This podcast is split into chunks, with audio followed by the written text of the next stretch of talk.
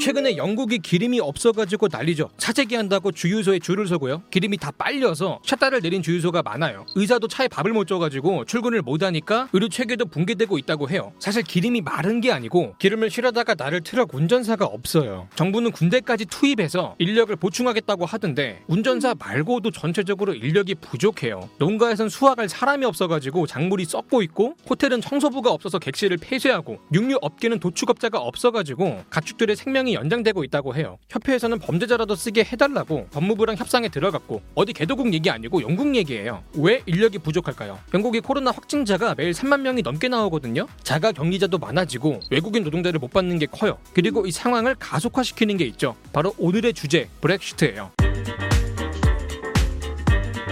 이게 뭐냐면 영국이 유럽 연합에서 탈퇴하는 걸 말해요. 실제로 최근에 완전히 탈퇴를 했고요. 이게 노동력 부족이랑 무슨 관계가 있냐? EU 회원국들 사이에는 사실상 국경이 없잖아요. 옆 나라 가게를 옆 동네 가듯이 해요. 사람이 이동할 때 비자나 여권 문제에서 자유롭고 물건이 이동할 때도 통관이나 관세가 자유로워요. 프랑스 사람이 바다 밑에 있는 해저 터널을 타고 영국으로 왔다 갔다 해요. 특히 중부나 동부 유럽 사람들은 일자리를 찾아서 부유한 영국으로 많이 넘어왔고요. 영국은 이런 EU 회원국의 노동력에 의존하면서 경제를 굴려 왔 어요. 주로 자국민이 기피하는 3D 업종의 구인난을 해결해 왔죠. 근데 EU에서 기어 나오면서 이 노동력을 이용하는 게 힘들어진 거야. 과연 영국이 이런 브렉시트의 부작용을 몰랐을까요? 이 상황을 이해하려면 영국이란 나라를 조금 알아야 되는데 지정학적으로 영국은 유럽이랑 가깝지만 엄연히 바다라는 장벽으로 분리가 된 섬이에요. 유럽으로부터 원하는 걸 취할 만큼은 가깝지만 원치 않는 건 거부할 만큼은 멀리 떨어져 있다는 거죠. 영국이 원하는 건 경제적인 이득이에요. 영국의 최대 교역 상대가 EU 회원국들이거든요. 최대 거래처라는 거죠. 또 영국은 유럽 금융의 중심지예요. 유럽의 돈이 가장 많이 흐르는 곳이 런던이죠. 여러모로 유럽을 상대로 장사를 해서 큰 돈을 벌어 왔어요. 근데 영국은 왜 이런 노다지 판을 내다 버리는 걸까? 과거 대영 제국 시절에 영국은 역사상 가장 넓은 땅을 지배했어요. 근데 2차 세계대전 당시에는 이 유럽이랑 거리두기에 실패를 했거든요. 그렇게 잘못 말려들어 갔다가 제국은 분해가 됐고 전성기는 끝났어요. 영국 입장에서 유럽은 그런 곳이에요. 특히 지금 유럽 GDP 1등이 독일인데 사실상 유럽에서 맹주 역할을 하고 있거든요. 영국이 유럽을 통제하기가 힘들다는 거죠. 현대 EU가 경제를 넘어서 정치적 통합까지 원하고 있고 영국은 통제도 못할 유럽 정치에 끼고 싶지 않은 거예요. 여기에 영국인들은 대영 제국 시절의 향수에 젖어 있고 주인공이 아닌 EU와 아이들 중에 하나가 된다는 거는 자존심이 허용하지 않는다. 이런 심리가 국민 정서에 강하게 작용하고 있어요. 해서 처음부터 영국은 EU에 가입하고 싶지 않았어요. 가입한 뒤에도 갈등이 많았고 영국은 특히 유로존에 묶이는 걸 거부 했는데 EU 회원국들은 유로화를 단일 통화로 쓰죠. 해서 돈을 풀고 거두는 통화 정책도 EU가 주도해요. 때문에 내 나라 경제 사정에 맞게 통화 정책을 펼 수 없고 위기가 왔을 때 대처가 안 된다는 부작용이 있어요. 실제로 그리스나 이탈리아는 경제가 어려워졌을 때 이 유로화의 폐단을 비판했어요. 까놓고 맹주국인 독일이 유로화를 지배하고 그 이득을 독차지했다고 주장했고요. 그리스나 이태리도 EU에서 나가겠다 이런 얘기가 나오는 이유가 있는 거죠. 때문에 영국은 끝까지 유로화를 거부했고 결국 예외적으로 유로화를 쓰지 않 았어요. EU 입장에서는 영국이란 대국의 가입과 지지가 필요했고 영국을 달래기 위해서 일종의 특혜를 준 거죠. 근데 웃긴 게 또 이 유로화 거래가 가장 활발한 게 영국이에요. 영국이 유럽의 금융 중심지라고 했죠. 유로화로 이득을 챙기면서도 손해는 보지 않는 똘똘한 포지션을 취하고 있던 건데 이런 이점을 굳이 브렉시트로 버린 거예요.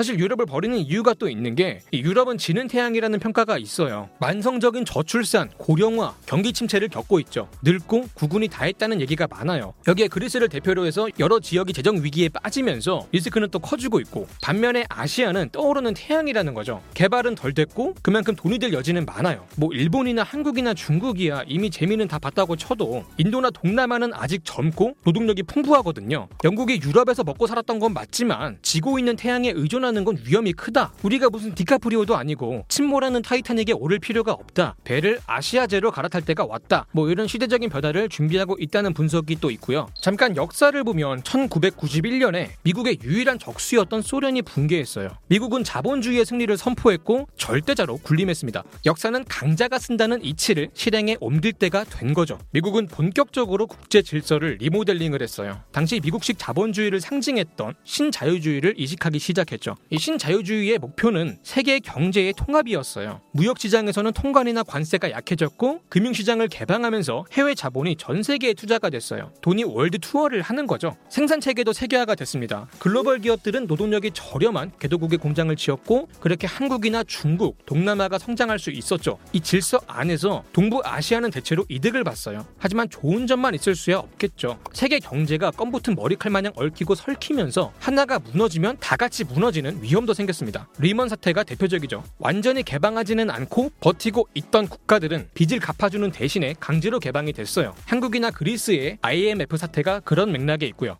이 신자유주의가 특히 비판을 받는 게 뭐냐면 금융 경제를 키우면서 주식이나 부동산 같은 자산의 가치가 너무 비대해졌고 빈부의 격차가 심해졌다는 거예요. 그리고 이런 신자유주의의 질서를 이끄는 게 EU다. 이런 믿음이 영국 사회에 퍼지게 돼요. EU 회원국들끼리는 국경도 없고 통관도 없고 금융은 유로화라는 단일 통화로 묶여 있고 EU가 양적 완화로 돈을 풀면 자산의 가치가 오르면서 부자는 더 부유해지고 긴축 정책으로 복지를 감소하면 서민들은 가난해지고 이런 식으로 EU가 양극화를 주도해 왔다라는 믿음 믿음이 영국에 퍼진 거죠. 사실 이게 반은 맞고 반은 틀린 게 영국은 유로화를 쓰지 않기 때문에 유로화로 인한 피해를 덜 받거든요. 그러면서 또 유로화 거래 이득은 챙긴다고 했죠. 특히 영국은 신자유주의 덕으로 성장한 나라예요. 보수당이 강력한 신자유주의 정책을 폈거든요. 뭐 복지 감소나 규제 완화, 금융산업 육성 같은 것들 그렇게 성장한 영국은 유럽에서도 경제가 좋은 편이었어요. 신자유주의의 수혜자라는 거죠. 물론 과정에서 양극화가 심해지면서 국민들의 불만이 커지는 부작용은 생겼어요. 특히 이런 흐름을 타고 포퓰리즘 정치가 부상을 했고요. 있고요.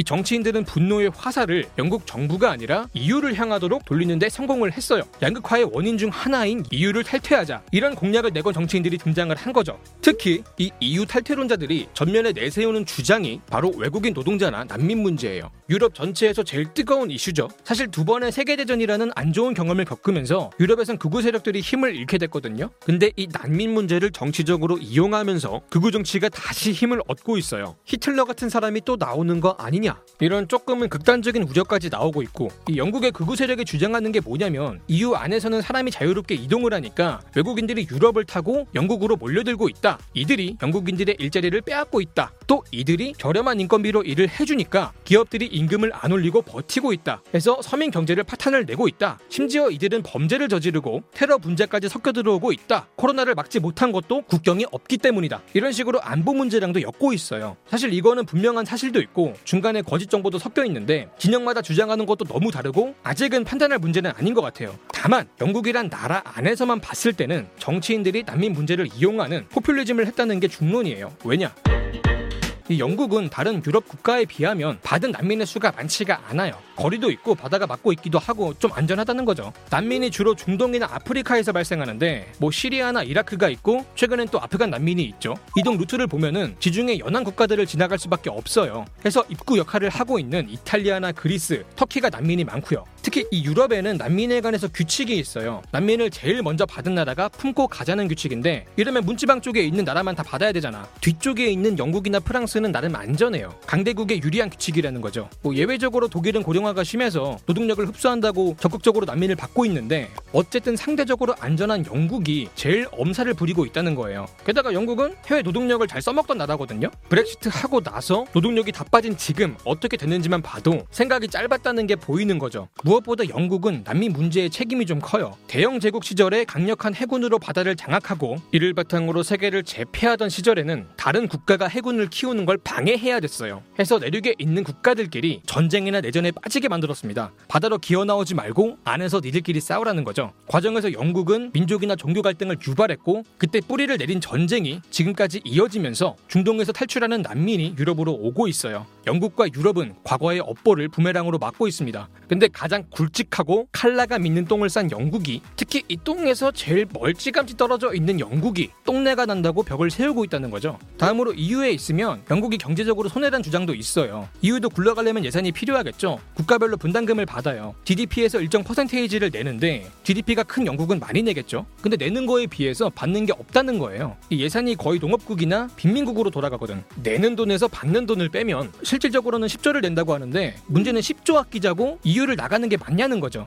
영국이 유럽에서 무역이나 금융으로 버는 돈이 얼만데 이 뼈를 내주고 살을 취했다는 평가가 많아요. 그래서 기업이나 금융계의 비판도 살발하고요. 이게 영국이 주장하는 대로 나오는 게 좋을 수도 있어요. 근데 문제는 급하게 대책 없이 나왔다는 거죠. 엄마랑 안 살아! 이래놓고 덜컥 딸랑 캐리어 하나 끌고 집을 나왔어요. 타이밍도 최악인 게 코로나 하나 못 막아서 세계 경제가 불에 타고 있는데 영국은 거기다가 브렉시트라는 휘발유까지 부은 거예요. 까마득하죠. 공급망 붕괴도 그런 대책 없음을 상징하는 것 같아요. 영국이 북한도 아니고 전쟁이 난 것도 아닌데 물자 이동이 끊기는 게 말이 안 되거든요. 영국은 왜 계산이 확실하지 않은 브렉시트를 무리하게 진행했을까요? 여기서 아주 중요한 인물이 등장을 합니다. 바로 데이비드 캐머런 총리죠. 전형적인 보수였던 그는 신자유주의 정책으로 경제를 성장시켰어요. 하지만 양극화 문제에 개인사까지 겹치면서 지지율이 위태로웠죠. 와중에 보수 진영에서는 EU 탈퇴를 주장하는 탈퇴파와 EU에 남기를 원하는 잔류파가 대립했어요. 보수가 분열이 되고 있던 거죠. 이 지지율 문제와 보수 분열을 해결하기 위해 캐머런은 국운을 걸고 도박을 하게 돼요. 그 유명한 국민투표를 공약으로 내건 거죠. 내가 재임에 성공하면 국민들이 투표를 해서 브렉시트를 할지 말지 결정하게 하겠다. 이 공약 덕분에 캐머런은 재임에 성공했어요. 근데 사실 캐머런은 대표적인 EU 탈퇴 반 대파거든요. EU를 탈퇴하면 안 된다고 믿는 사람인데 EU 탈퇴를 걸고 도박을 한 거죠. 계획은 간단했어요. 에이 설마 진짜 탈퇴가 되겠어? 다음 총선 때 우리 보수가 과반을 먹지도 못할 것 같고. 아, 그러면 진보 애들이 바지끄덩이 붙잡고 막아주겠지 뭐. 투표까지 가도 뭐 국민들은 잔류파가 더 많더만. 아 여론조사가 그렇게 나왔다니까. 그렇게 만약에 투표를 했을 때 결과가 탈퇴하지 말자로 나오면 다시는 극우 세력이 탈퇴하자고 나대지 못할 거다. 보수의 분열이 봉합이 될 거다. 까짓거 시원하게 투표 한번 하고 끝내자. 이런 계산을 했다는 거죠. 물론 이런 도박은 외교적인 목표도 있었어요. EU를 협박하는 거죠. 자꾸 요딴 식이 면 EU에서 나가버리겠다 국민투표 해버리겠다 이런 식으로 협박을 해가지고 협상 테이블에서 우위에 서겠다는 의도였는데 문제는 이 모든 산술이 빗나갔다는 거죠. 생각보다 국민들의 호응은 뜨거웠고 진보 세력은 무능했고 결국 보수가 의석의 과반을 차지해버렸어요. 국민투표는 진행이 됐고 국민들은 찬성에 더 많은 표를 줬고요. 그렇게 EU 탈퇴가 확정이 된 거예요. 야 내가 교통 정리하겠다고 나댔다가 교통사고를 내버렸네. 멘탈이 나간 캐머런은 도망에 가까운 사퇴를 했고 뒤를 이은 총리들 역시 브렉시트 반대자였음에도 불구하고 별수 없이 브렉시트를 진행하게 됩니다.